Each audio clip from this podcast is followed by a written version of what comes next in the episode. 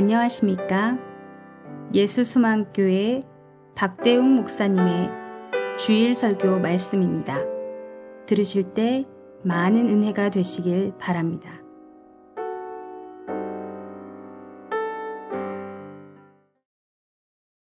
오늘 우리에게 주신 하나님의 말씀 신약성경 마가복음 15장 21절로부터 39절까지의 말씀입니다.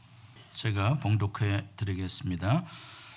마침 알렉산더와 루포의 아버지인 구레네 사람 시몬이 시골로부터 와서 지나가는데 그들이 그를 억지로 같이 가게 하여 예수의 십자가를 지우고 예수를 끌고 골고다라 하는 곳 번역하면 해골의 곳에 이르러 모략을 탄 포도주를 주었으나 예수께서 받지 아니하시니라 십자가에 못 박고 그 옷을 나눌 새 누가 어느 것을 가질까 하여 제비를 뽑더라 때가 제 3시가 되어 십자가에 못 박으니라.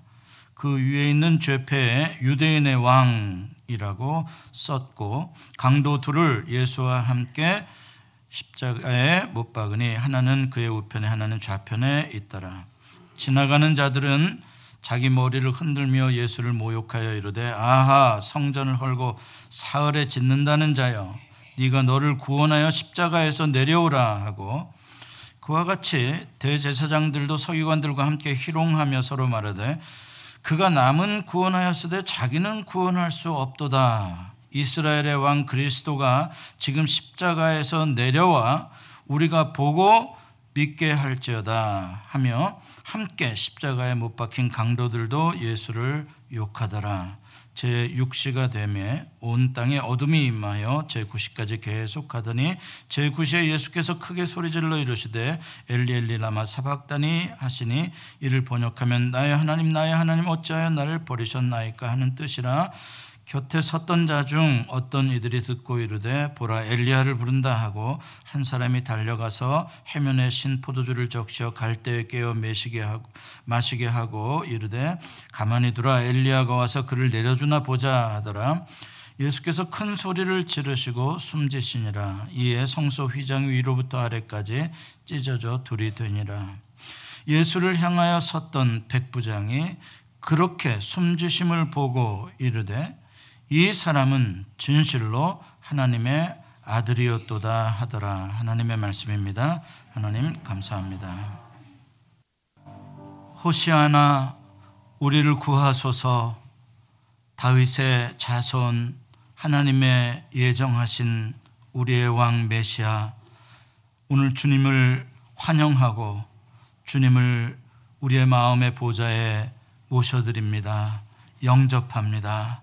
주님 영으로 말씀으로 오늘 우리 안으로 오시옵소서 예수님의 이름으로 기도합니다. 아멘. 오늘은 십자가로 가까이라는 제목으로 마가복음 15장의 말씀을 함께 나누겠습니다. 어, 오늘은 사순절의 마지막 어, 주간이면서 또 오늘은 특별히 종려 주일로 드립니다. 종려나무 가지를 흔들고 어, 예수님의 입성을 예루살렘 입성을 환영하던 그것을 기념하는 주일입니다. 예수님은 평화의 왕으로 예수님의 나라에 임하셨습니다.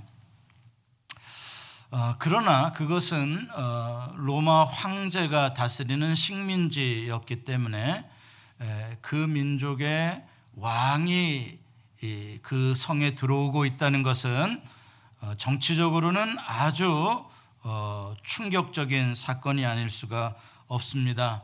이제 이 왕이 오게 된다면 로마와는 어떤 관계가 될까? 그렇죠? 어, 많은 백성들은 어, 종려나무 가지를 흔들면서 새로 왕으로 오시는 메시아를 환영하기도 하지만 그들이 새로운 희망, 자유, 해방 이런 것들을 또 기뻐하기도 하지만 그러나 빌라도와 또 유대교의 지도자들 어, 로마 황제의 통치 시스템 안에서 기득권을 누리던 자들에게는 이것은 엄청난 혼란이고 또 큰 반역이 일어나는 사건이 아닐 수가 없습니다. 사실 예수님께서 하나님의 나라가 가까웠느니라 하나님의 나라가 임했다 회개하라라고 선포하신 복음은 사실 굉장히 충격적인 메시지가 아닐 수가 없습니다. 왜냐하면 하나님의 나라가 임했다는 것은 새 왕이 임했다는 뜻이기 때문에 이것은 왕이 바뀌어지는 나라가 바뀌어지는 엄청난 사건인 것입니다. 새로운 왕을 환영하고 새로운 왕을 영접하려고 하는 사람들에게는 좋은 good news가 될지 모르지만 기존의 왕자를 지키고 싶은 사람들, 기존의 모든 질서 속에서 자기네들이 누리고 있던 모든 권리와 부를 지키고 싶은 사람들에게 있어서 새로운 왕이 온다는 것은 그것은 대적할 일이지 환영할 일이 아닙니다. 그래서 언제나 이렇게 복음이 선포되는 곳에는 갈등과 싸움이 있는 것입니다. 복음이 선포되면 왕싸움이 일어나는 거예요. 누가 왕이냐를 가지고. 오늘날에도 우리의 마음 속에서 하나님의 나라가 온전히 임했다고 하면서도 내가 예수를 나의 왕, my Lord라고 영접했다고 하면서도 여전히 내 안에 왕자에 내가 그 왕자를 놓치지 않으려고 하는 나의 고집, 나의 생각, 나의 의, 나의 감정 얼마나 강합니까? 내 안에서도 여전히 그러한 왕싸움이 일어나고 있는 것이죠. 하물며 세상의 폭력적인 왕들이 어떻게 평화의 왕과 화해를 할 수가 있겠습니까? 이렇게 예수님께서 예루살렘에 입성하시고 나자 이제 예루살렘 어, 도성은 시끄럽게 들끓기 시작합니다. 이때는 6월절이기 때문에 수많은 인파들로 어, 그렇지 않아도 들끓었는데 왕이 임했으니까 얼마나 사람들이 저게 진짜 메시아냐 진짜 왕이냐 아니냐 무슨 왕이 저렇게 힘이 있냐 없냐. 말이 많아요 사람들의 마음이 이리 요동쳤다 저리 요동쳤다 난리가 납니다.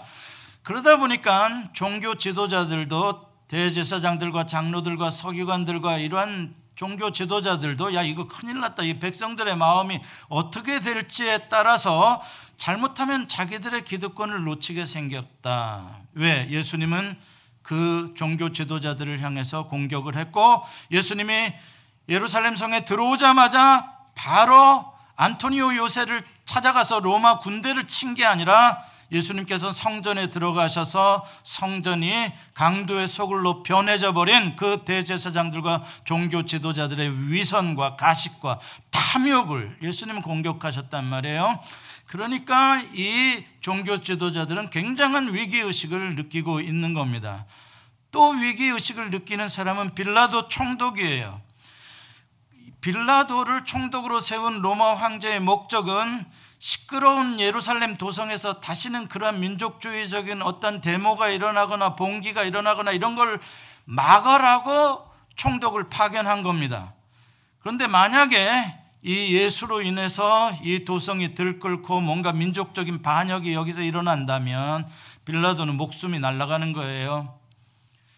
그러니까 빌라도도 예수를 빨리 정리해야 되고 유대교회 지도자들도 예수를 빨리 정리해야 됩니다. 그래서 신속하게 며칠 사이에 예수님을 잡아버리고 바로 하룻밤 사이에 목요일 밤에서 금요일 아침까지 모든 재판을 약식으로 지들 멋대로 처리해버리고 바로 금요일 날 아침 9시에 못 박아버리는 거예요. 끝내버리자는 거예요. 더 이상 소란 일으키지 못하게 하자는 거예요. 오늘 우리가 읽은 이 본문은 바로 그 숨가쁘게 진행되어졌던 예수님의 순환의 그 4, 5일간의 역사를 마무리 짓는 십자가에 달려서 큰 소리를 내시고 돌아가신 바로 그 마지막 장면을 우리가 읽었습니다. 근데 아주 흥미로운 것은 마가복음을 쭉 읽어가다 보면 이 15장이 마지막 장인데 16장은 후대에 또 이렇게 사람들이 좀 보탰었다라고 이야기를 해요. 실제적으로 15장에서 끝나는데 이 15장 예수님의 순환이 집중적으로 기록된 15장에 들어오게 되면 그동안에는 예수님이 그리스도요 메시아라는 사실도 잘 드러내지 말라고 예수님이 계속 감추어졌던 어떤 그런 어, 것들인데 이 15장에 들어오면 집중적으로 예수님이 왕이시다, 예수님이 메시아 그리스도시다, 이스라엘의 왕이시다, 심지어는 하나님의 아들이시다라는 고백까지 이 15장에서 계속 쏟아져 나옵니다. 여기서 우리는 질문을 던지게 되는 거죠. 왜 하나님의 아들이 하나님의 아들이라는 뜻은 무슨 뜻입니까? 모든 권세와 능력을 가지고 있는 자 아닙니까? 안진뱅이를 일으키고 문둥병자를 고치고 눈먼 자를 눈을 뜨게 하고 뭐 보리떡 다섯 개, 뭐 물고기 두, 두 마리로 수많은 사람들을 먹일 수 있는 그 파워를 가진 그 하나님의 아들이 그리스도가 구약에 예언되어졌던 그 다윗 왕의 나라를 회복할 그러한 메시아가 어떻게 저렇게 무기력하게 십자가에서 아무것도 못하고 저렇게 달려 죽을 수가 있느냐라는 이 엄청난 질문 앞에 서게 되는 것이에요. 이것에 대해서 뭐라고 답을 해줄 사람이 없는 거예요. 세상에 어떤 왕이 이렇게 초라하게 임해서 이렇게 초라하게 며칠 만에 십자가에 못 박혀 죽는 왕이 어디 있어요? 말도 안 되는 이야기죠. 그러니 사람들은 이해할 수가 없는 거예요. 종교 지도자들도 이해할 수가 없는 거예요. 오늘 본문에 나오는 29절부터 32절까지 나오는 사람들, 예수님의 십자가를 바라보며 말하는 사람들의 말을 한번 들어보세요. 그들이 십자가에 달린 예수를 보면서 자기네 나름대로 해석을 하는 거예요. 첫 번째로 29절 30절에 나오는 사람들은 지나가는 자들이에요. 지나가는 자들이라는 거는 뭐 예수님하고 이해 타산이 없는 사람들입니다. 그냥 그냥 언제 봐도 그만이고 안 봐도 그만인 사람들이에요. 그런데도 그런 사람들조차 언제 들었는지 저가 성전을 헐면 예루살렘 성전을 헐면 사흘 만에 다시 짓겠다고 말했던 사람이라며 아 웃긴다. 그런데 어떻게 그런 능력을 가진 사람이 저기 매달려 있대? 한번 내려와 보라 그래. 다시 말해서 무슨 뜻입니까? 저렇게 말한 저 사람은 사기꾼이었구만. 그러고 고개를 흔드는 겁니다.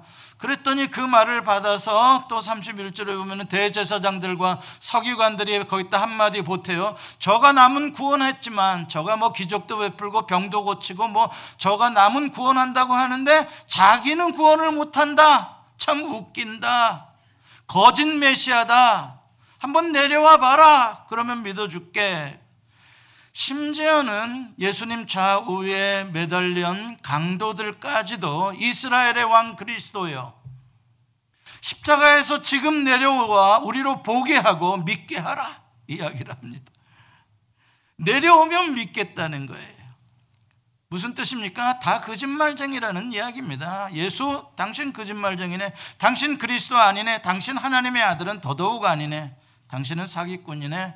그렇게 해석하고 마는 거예요. 왜? 하나님의 아들이라면 진짜 그리스도라면 저렇게 십자가에서 무기력하게 매달려 있을 수 없다라는 그들의 예, 생각, 그들의 판단 때문인 것이죠. 그런데 오늘 본문에 보면은 39절에 가면 아주 이상한 고백이 갑자기 튀어나와요.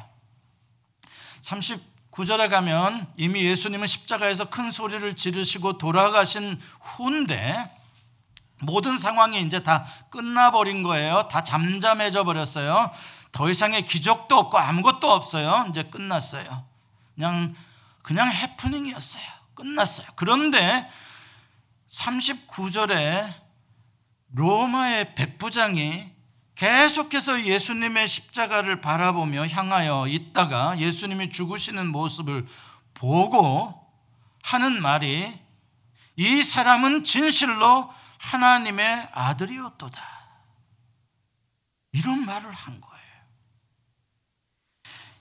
마가복음 1장 1절에 하나님의 아들 예수 그리스도의 복음이라라고 선포된 마가복음의 첫 선포 이후 하나님의 아들이라는 단어는 한 번도 나오지 않다가 어떤 사람도 하나님의 아들이라고 예수에 대해서 말하지 않다가 오직 예수님이 죽고 난 다음 그 현장에 있던 이 이방인 로마 장교가 이 사람은 진실로 하나님의 아들이었도다라고 말을 하고 있는 거예요. 예수님의 제자들조차도 예수님이 하나님의 아들이실 거라는 걸 상상할 수 없었어요. 심지어는 예수님이 그리스도라는 것도 믿지 못하고 나중에는 배신을 하게 됐지 않았습니까? 자, 이런 상황에서 로마 백부장의 이 고백은 굉장히 심각한 겁니다. 왜 로마 백부장이라는 것은 로마 장교 아닙니까? 로마 장교는 오직 로마 황제에 대해서만 충성을 맹세한 사람입니다. 로마 황제만이 son of God 하나님의 아들이에요. 신의 아들이에요. 로마 황제가. 그래서 로마 황제를 신격화하고 황제를 숭배하는 겁니다. 그런데 로마 황제가 아닌 사람에 대해서 하나님의 아들이라고 말하는 것은 그것은 이 로마의 장교로서 할 수 있는 말이 아니에요. 이런 말을 하게 되면 지금 로마의 공권력이 빌라도가 사형으로 언도하고 집행하고 있는 것도 불법이고 불의한 짓이라는 것이고 왜? 어, 친의 아들을 죽이는 거니까 정의로운 아들을 죽이는 거니까 또 유대교의 모든 종교 지도자들의 그러한 것도 다 거짓이라고 말하는 거예요. 지금 이 로마 백부장의 고백은 이런 고백을 함부로 했다가 누가 들으면 이 로마 백부장은 당장 파면을 당, 파면 당할 수도 있고 잘못하면 죽임을 당할 수도 있어요. 자기에게 엄청난 불이익이 올 수 있는 말이란, 말이란 말입니다. 그런데 어떻게 로마 장교의 입에서 다른 사람들은 다 아니라고 하는데 이 사람이 진실로 하나님의 아들이었다라고 말할 수 있었을까? 그것도 집에 가서 혼자 옷장 속에서 조용히 말한 게 아니라 십자가 앞에서 사람들이 예민해져 있는 상황에서 어떻게 이 소리가 들릴 수 있게 말을 했을까? 이게 놀라운 일이라는 겁니다.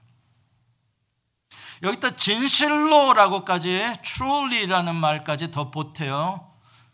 이 사람이 하나님의 아들이었도다가 아니라 이 사람이 진실로 하나님의 아들이.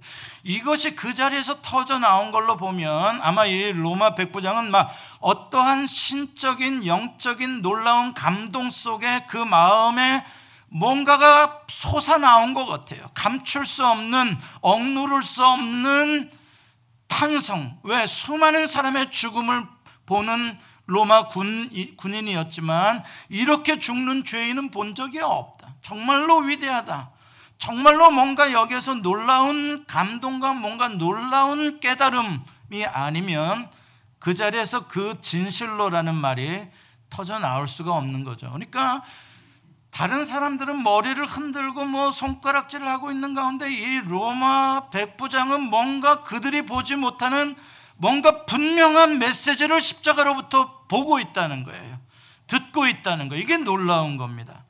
다른 사람들은 십자, 십자가가 예수님의 무능함의 증거요, 예수님의 거짓의 증거다라고 조롱하고 있지 않습니까? 대제사장들도 그렇고 일반인들도 그렇고요. 심정 강도들까지도. 그러나 로마 이 백부장이 보기에는 아니다. 저 십자가에 달린 예수야말로 하나님의 아들이시라는 확실한 증거다라고 말하고 있는 거예요. 정말 놀랍죠? 어떻게 똑같은 십자가를 동시간에 같은 현장에서 바라보면서도 저렇게 다를 수가 있을까? 그렇습니다. 오늘날에도 마찬가지예요. 십자가는 여전히 서 있어요. 부인할 수 없는 사실이에요. 그러나 그 십자가를 바라보고 생각하는 생각들은 다 사람마다 다릅니다. 그것은 각자의 몫이에요.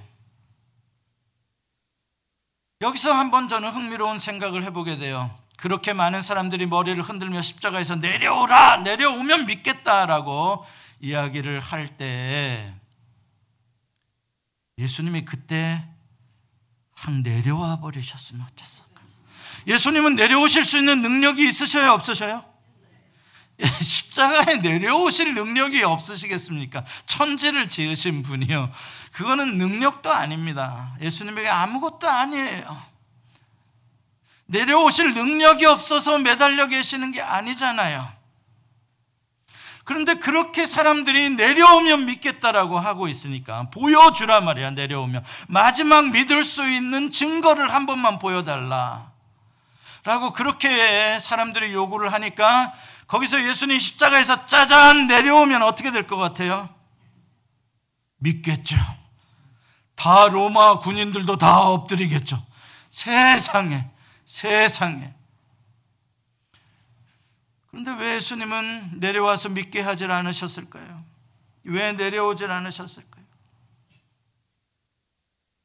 정말 그들의 말대로 그들의 요구대로 예수님이 십자가에서 내려오는 사건이 일어났다면 그거는 모든 6월절에 거기 예루살렘에 왔던 모든 사람 예수님이 십자가를 메고 골고다까지 가는 걸 보았던 모든 사람들이 우와 예수는 하나님의 아들이다! 라고 말할 수 있는 결정탄데 대박나는 사건인데 왜 예수는 거기서 꼼짝도 안 하시고 십자가에서 내려오지 않으셨냐는 거예요. 여기서 우리는 이 사람들의 요구와 예수님이 공생애를 시작하실 때 광야에서 예수님을 유혹하던 마귀의 요구가 뭔가 일맥상통하는 듯한 오버랩되는 듯한 그러한 느낌을 받게 돼요. 예수님이 광야에서 시험을 받으실 때 처음 공생애를 시작하실 때 마귀가 유혹한 내용이 뭡니까? 네가 만일 하나님의 아들이라면, 네가 그리스도라면, 네가 왕이라면, 너에게 진짜 그런 능력이 있다면, 그렇다면 이 돌들을 떡덩이가 되게 하라, 놀라운 기적을 베풀어 봐라, 성전 꼭대기에 올라가서 뛰어내려 봐라. 아마 천사들이 네 발을 붙잡아 주면 사람들이 그것을 보고 너를 다 믿게 될 거다. 자, 이게 바로 마귀의 유혹이에요. 예수를 믿게 하겠다는 거예요. 사람들로 하여금 예수를 믿게 하겠다는 거예요. 네가 떡을 만들어 주면 사람들이 너를 믿을 거다. 네가 기적을 보여주면 사람들이 너를 믿을 거다. 너는 그렇게 왕이 되어라. 사람들로부터 그러한 섬김을 받아라. 그러한 요구였어요. 그런데 오늘 십자가에 달려 돌아가시는 이 순간에도 마귀는 사람들의 입을 통해서 내려와 봐라, 기적을 보여봐라, 그러면 믿게 될 거다라는 마지막까지도 유혹을 하고 있는 거예요. 이게 무슨 뜻입니까? 사람들이 열광하는 메시아가 되라. 사람들이 원하는 왕이 되어라. 그러면 사람들이 너를 너무나 좋아할 것이고 네 인기는 최고일 것이고 너의 나라는 너의 통치는 대단한 영광일 것이다.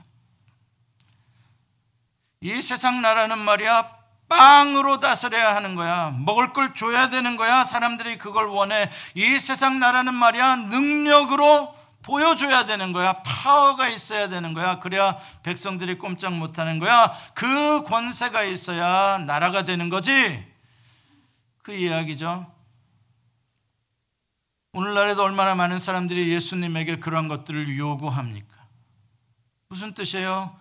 예수, 당신은 사람들이 원하는 것을 들어주는 메시아가 되어라 라는 것이에요. 그러나 예수님은 내려오질 않으셨어요. 끝까지 십자가에 매달려 계셨어요. 무슨 뜻입니까? 끝까지 유혹에 맞서서 싸우고 계시는 거예요. 무슨 유혹이요? 하나님의 뜻이 아닌 사람의 인기, 사람의 뜻을 쫓아가라는 유혹. 예수님은 끝까지 하나님의 뜻에 순종하시기 위해서 끝까지 하나님의 뜻에만 하나님의 뜻만을 성취하기 위한 메시아로 보냄받은 자로 예수님께서는 십자가에 매달려 계시는 거예요. 그러면 우리가 궁금하게 생각하는 거죠. 하나님의 뜻은 무엇이기에? 그냥 믿게 하면 되는 게 하나님의 뜻 아니야? 그게 아니더라고요.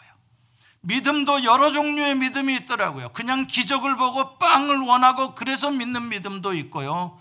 그렇지 않은 하나님이 원하는 차원의 믿음이 있더라고요. 하나님 무엇을 원하십니까?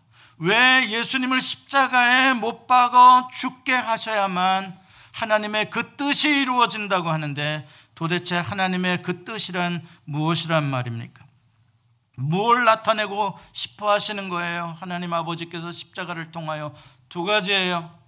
하나님 아버지의 공의로우심, 또 하나는 하나님 아버지의 사랑. 그것을 동시에 드러낼 수 있는 계시해 줄 수 있는 유일한 방법은 one way 한 가지의 길은 오직 십자가뿐이었던 것이에요. 십자가는 하나님의 공의입니다. 하나님은 공의로우신 분이세요. 의로우신 분이세요. 그렇기 때문에 모든 관계를 깨뜨리는 죄에 대해서 하나님은 결코 간과하지 않은 분이세요. 작은 죄라고 하더라도 하나님은 무시하지 않으세요. 왜 하나님은 거룩하신 완전히 의로우신 분이시기 때문에 그런 거예요. 그 하나님 앞에서 인간은 무서운 죄를 범했어요. 마음에 하나님 두기를 싫어하고 하나님 대신 썩어질 짐승의 형상들로 우상을 만들고 하나님 대신 자기가 왕이 되고 그렇게 하나님의 잃어버린 상실한 마음대로 살다가 보니까 살이, 불의, 수근수근, 악독, 무정함, 뭐 수많은 죄악의 증거들이 인간의 삶 속에서 다 나오는 거예요. 수많은 배신과 아픔과 불행과 싸움과 혼란과 하나님은 이 죄를 간과하실 수 없어요. 죄의 삭은 사망이에요. 죄에 대한 형벌의 값은 사형이에요. 큰 죄든 작은 죄든 마찬가지입니다. 그래서 하나님께서 구약에 제사제도라는 것을 만들어 주셔서 짐승을 대신 제물로 바치면 인간의 죄가 사해지는 죄값이 치루어지는 그러한 것을 예시해 주셨어요. 그것은 예수 그리스도를 예표한 그러한 하나님의 계시였죠. 그러나 짐승의 피는 인간의 피와 동가일 동등한 가치일 수 없어요. 그렇기 때문에 짐승의 피로 드리는 제사는 인간의 모든 죄를 완전하게 대속할 수는 없어요. 값을 치러줄 수는 없어요. 그렇다면 다른 인간을 붙잡아다가 나 대신 죄값을 치르게 하면 어떻게 되냐? 안 돼요, 그것도. 왜? 그 인간도 자기의 죄값을 치르려면 다른 사람의 죄값을 대신해 줄 수가 없는 거예요. 그러기 때문에 이 인간의 죄를 완전히 없애기 위해서는 온전한 인간이 인간 세계가 아닌 다른 세계로부터 다시 와야 했던 거예요. 그게 바로 하나님께서 성육신을 하신 성자 예수 그리스도께서 동정녀 마리아의 몸에 잉태하시고 이 땅에 육신을 입고 인간이 되셔서 제2의 아담으로 오신 거예요. 죄 없이 태어나셨고 예수님은 죄 없이 사셨고 왜요? 나를 위한 우리의 죄값을 치르기 위한 하나님의 공의를 만족시키기 위한 온전한 제물이 되시기 위해서 그랬던 거고 지금 예수님이 달리신 이 십자가가 바로 그 번제단이며 화목 제물로 바쳐지고 있는 속죄의 제물로 바쳐지고 있는 현장의 제사였던 거예요. 거기서 제물이 도망갈 수는 없죠. 우리의 죄값을 치르기까지는 예수님은 십자가에서 내려올 수 없는 거예요. 그것은 뭡니까? 죽음으로 값을 치르는 것밖에 없는 거예요. 사람들이 내려와 봐라, 내려와 봐라, 내려와 봐라. 예, 예수님 자신은 자신의 죄값을 치를 거리가 없는 분이에요. 그분은 완전하신 분이에요. 그러나 그분이 내 죄를 짊어졌기 때문에 우리들의 죄값을 치르셔야 했기 때문에 그것은 죽음으로밖에 치를 수가 없기 때문에 사람들이 아무리 내려오라고 했어도 주님은 내려오지 않으셨던 거죠. 왜요? 여러분의 죄, 저의 죄값을 치르시기 위해서요. 그러므로 우리가 이 십자가의 복음을 깊이 온전히 이해하기 위해서는 우리는 우리의 죄에 대해서 심각하게 생각해야 되는 거예요. 죄에 대해서 심각하게 생각할 줄 모르는 자들은 결코 십자가에 접근할 수 없고 십자가의 진리를 전혀 이해할 수 없어요. 내가 멀쩡하게 내 혼자 힘으로 떵떵거리고 잘 사는 사람은 누가 나를 대신해서 뭐를 해줬다는 거 말해봐야 아무런 감동이 되지 않아요. 그러나 정말로 내가 사형수가 되어서 지금 내가 목매달기 직전인데 누군가 거기에 누군가 나타나서 나를 대신해서 자기가 교수형을 받겠다. 그리고 나는 이 사람은 풀어주라라고 하는 사건이 일어났다면 이 사람은 그 사건이 놀라운 사건이 되는 거예요. 왜요? 그는 자기의 죄를 알기 때문에 죄값이 무엇인지를 알기 때문에 놀라운 사건이 되는 거예요. 그러므로 여러분의 삶에서 십자가가 정말 리얼해지고 십자가가 정말 나의 삶에 위대한 증거가 되기를 원하신다면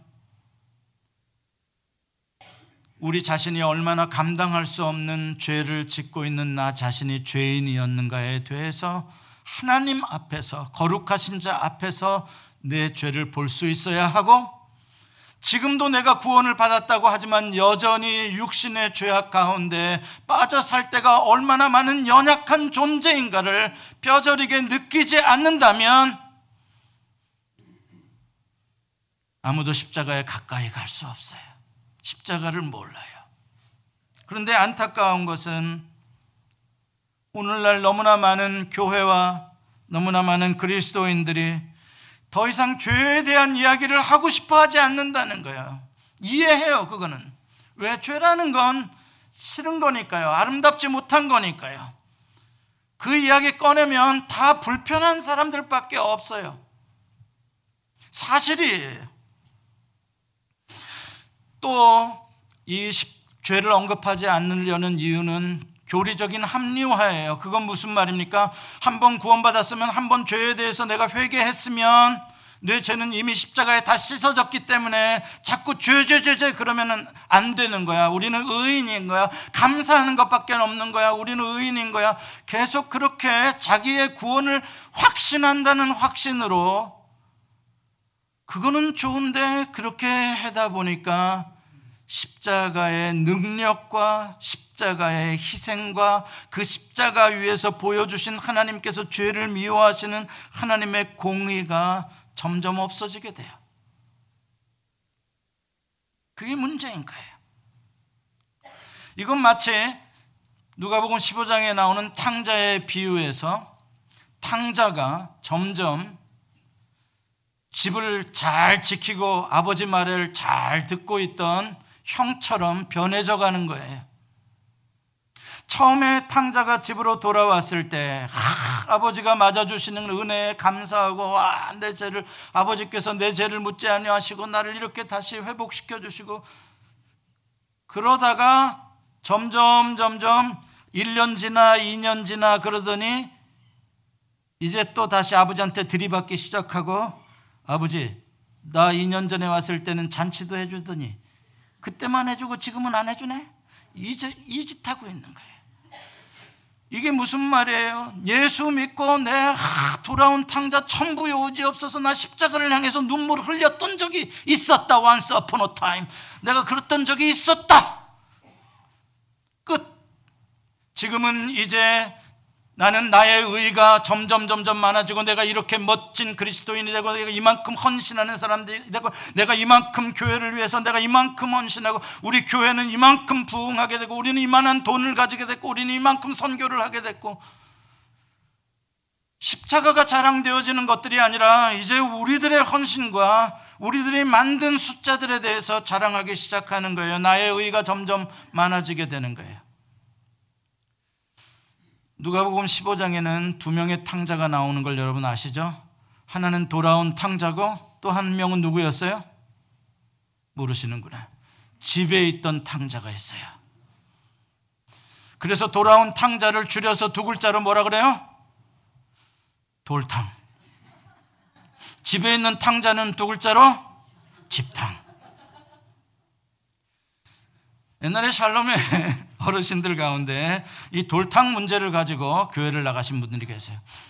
교회를 나갔다가 어렵게 우리 교회로 다시 돌아왔는데 아, 그 돌아오신 권사님을 향해서 또 다른 어떤 권사님께서 돌탕이구만 그랬어요. 그랬더니 기분이 나빠가지고 나가셨어요. 두 분 다 나가셨어요. 여러분 그런 것에 기분 나빠할 것도 없어요. 여러분, 여러분 우리는 영원한 돌탕이에요. 저 사람은 돌탕이구만 하는 사람은 뭐예요? 집탕이에요. 그거는 돌탕보다 더 나쁜 집탕이요. 여러분 절대 돌탕이 집탕으로 변신하면 안 되는 거예요. 죽는 거예요. 돌탕은 영원히 돌탕으로 나 같은 죄인 살리신 주은의 놀라와로 끝까지 돌탕으로 은혜로 살아야 되는 거지. 처음에는 나 같은 죄인 살리신 하다가 나중에는 집탕이 돼서 내 의로 천당 가는 줄 알아버리는 다른 사람들을 돌탕이구만 이라고 정죄해 버리는 이 바리새인이 되는 거. 이게 제일 무서운 거예요. 왜 이러한 일들이 일어나느냐? 죄에 대해서 말하지 않기 때문에 그래요. 돌탕이구만 말하는 것이 얼마나 죄악된 말인지에 대해서 지적하지 않기 때문에 그러는 거예요. 그게 얼마나 교만이며 위선인지 자기 자신도 돌탕이면서 어떻게 다른 사람에게 돌탕이라는 말을 할 수가 있는지에 대해서 아무도 죄라고 말해주지 않아요. 그러기 때문에 그런 소리를 막 해도 죄인 줄을 몰라요. 이게 오늘날 교회가 가지고 있는 문제인 거예요. 여러분, 여러분들은 구원받았고 의인이 되었다고 하지만 여러분에도 그렇고 저도 그렇고 솔직하게 표현하면 아직도 우리는 얼마나 많은 죄악의 유혹 가운데 살아가고 있으며 실제로 죄를 범하고 있습니까? 말로, 생각으로, 행동으로. 그 죄악들은 어떻게 할래요? 그냥 아무것도 아닙니까? 그냥 다 용서됐기 때문에 끝난 겁니까? 아니요. 그 죄악들을 가지고 오늘 우리도 다시 또 십자가를 붙잡아야 되는 거예요.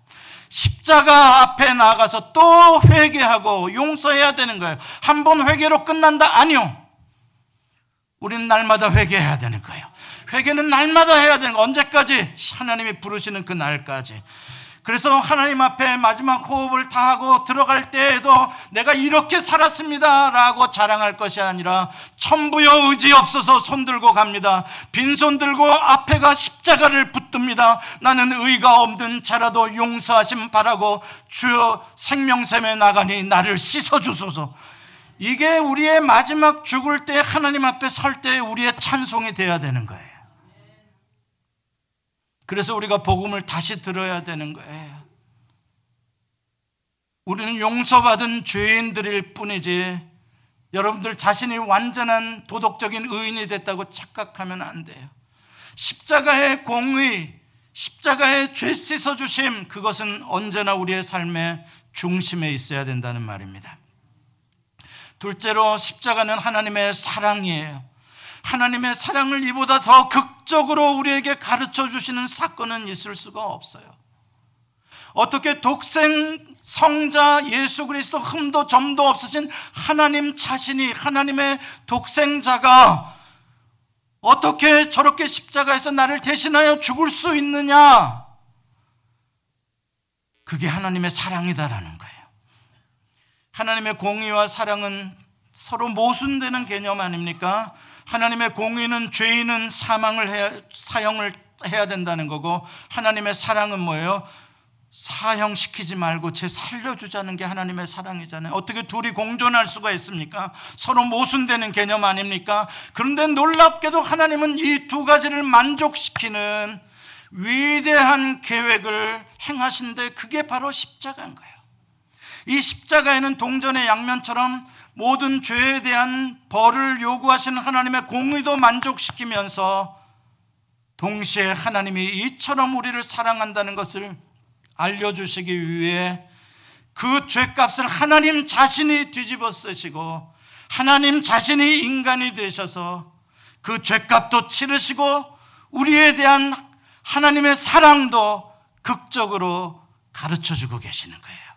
표현하고 계시는 거예요. 놀랍죠. 로마서 5장 8절의 말씀을 같이 한번 읽어보겠습니다. 시작. 우리가 아직 죄인 되었을 때 그리스도께서 우리를 위하여 죽으심으로 하나님께서 우리에 대한 자기의 사랑을 확증하셨느니라. 아멘. 이게 위대한 복음이에요. 이게 기쁜 소식이에요. 하나님께서 나가 아무런 사랑받을 조건이 없을 때 죄인이었을 때 죽을 수밖에 없는 자였을 때 나를 사랑하사 하나님의 독생자 그리스도를 대신 죄값을 치르게 하심으로 나에 대한 하나님의 공의를 드러냈을 뿐만 아니라 하나님의 사랑을 확실히 증명하셨느니라. 아멘. 이것보다 어떻게 더 하나님의 사랑을 증명할 수 있어요?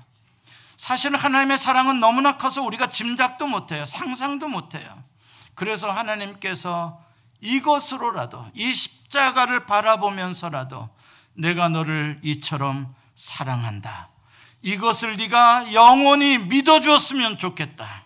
알아주었으면 좋겠다. 라고 말씀하고 계시는 것이에요. 우리가 이해하지 못할까 봐. 예수 하나님께서 이렇게 증명해 주고 계시는 거예요. 로마서 8장 39절 말씀을 한번 더 읽습니다. 시작.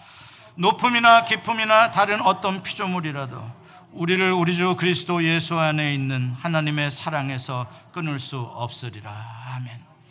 예, 왜 예수님이 십자가에서 내려오지 않으셨냐고요? 하나님의 이 위대하신 하나님의 사랑과 하나님의 공의로 모든 인간들의 죄를 대속하시며 다시 하나님과 연합하여 생명으로 풍요로 하나님의 나라를 살아갈 수 있는 이 구원의 길을 만드시기 위한 유일한 방법이었기 때문에 그 하나님의 뜻이었기 때문에 예수님께서는 아무리 사람들이 내려오면 믿겠다고 했어도 그 하나님의 뜻을 성취하시기 위해서 온전히 순종하시기 위해서 내려오지 않으셨던 거예요. 사랑하는 성도 여러분, 여러분들도 함부로 십자가에서 내려오지 마시기 바랍니다. 오늘 승질나서 확 내려와 버릴 거야, 나. 하지 마세요, 좀. 제발 좀 그러지 마세요, 좀. 너무나 많은 사람들이 조금 일을 하다가 조금 십자가 지다가 아, 사람들이 나를 가지고 어떻게 막 흔들어 대는지 아, 못 살겠어. 나 확 내려와 버려야지. 지렁이도 밟으면 꿈틀한다는데 말이야. 내가 바본 줄 알아, 쟤네들은. 이리 와! 한번 해보게. 그러면 지는 거예요. 십자가에서 내려오면 마귀에게 지는 거예요. 그리스도인은 끝까지 십자가를 질 때 이기는 겁니다. 그게 우리의 능력이에요. 십자가가 능력인 거예요. 지는 게 능력인 거예요. 사랑이 능력인 거예요. 그래서 힘들고 어려워도 지키세요. 지키세요. 샌드백처럼 내가 대롱대롱 매달려서 이 사람 저 사람 지나가는 사람마다 툭툭 치고 때리고 그래서 아, 나 하나님 난 다시는 샌드백으로 태어나지 말게 해 주시옵시고 내가 복싱 선수로 태어나게 해 주시옵소서. 그러지 말고 끝까지 하나님 나는 영원히 샌드백이 되게 해 주시옵소서. 아멘도 안 하네. 이게 십자가고 이게 그리스도의 법이에요. 여기에 능력이 있는 거예요. 예수님께서 왜 십자가에서 내려오지 않으셨냐고요? 여러분의 슬픔, 여러분들의 절망, 여러분들의 아픔, 여러분들의 죄악, 여러분들의 모든 무거운 짐, 여러분들 스스로 해결할 수 없는 이 세상에 그 누구도 해결해 줄 수 없는 그것을 해결해 주시기 위해 예수님이 십자가에서 내려오지 않으셨어요. 왜 내려오시지 않으셨냐고요? 이 세상 사람들은 여러분들을 다 모른다고 부인하고 여러분들을 손가락질하고 여러분들을 미워할 때 나만은 너를 영원히 사랑한다. 이만큼 사랑한다. 죽을 때까지 사랑한다. 라는 그 메시지를 나에게 분명히 알게 해 주시기 위해 예수님은 십자가에서 내려오지 않으셨어요. 사랑하는 성도 여러분, 십자가를 바라볼 때마다 그 하나님의 공의와 사랑을 믿으시고 바라보시고 앞으로 살아가실 때 오직 십자가를 더 가까이, 십자가에 더 가까이 십자가를 아는 성도들이 되시기를 바랍니다. 십자가에서 멀어지면 우리는 혼돈이요, 교만이요, 멸망이고 십자가로 가까이 가면 갈수록 여러분들에게는 빛이요, 소망이요, 생명이요, 질서요, 부여요, 능력이 올 것입니다. 기도하시겠습니다. 하나님 아버지 은혜를 감사합니다. 십자가의 은혜가 아니었더라면 우리는 아무런 길도 소망도 없었습니다. 어느 누구도 상상하지도 못하던 이 위대하신 하나님의 공의와 사랑을 만족시키시며 인류를 구원하시는 하나님의 위 놀라우신 측량할 수 없는 지혜와 하나님의 작정과 섭리와 신비를 찬양합니다. 하나님 이것이 다 나의 죄, 그것을 갚아주시려고 나를 영원히 사랑하신다는 증거로 이것을 끝까지 이루어 주심을 믿습니다.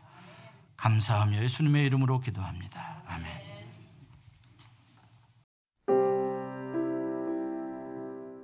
예수 소망 교회는 조지아주 스와니에 위치해 있으며 주소는 3671 스미스타운 로드 스와니 조지아 30024이고 전화번호는 770-375-0900입니다.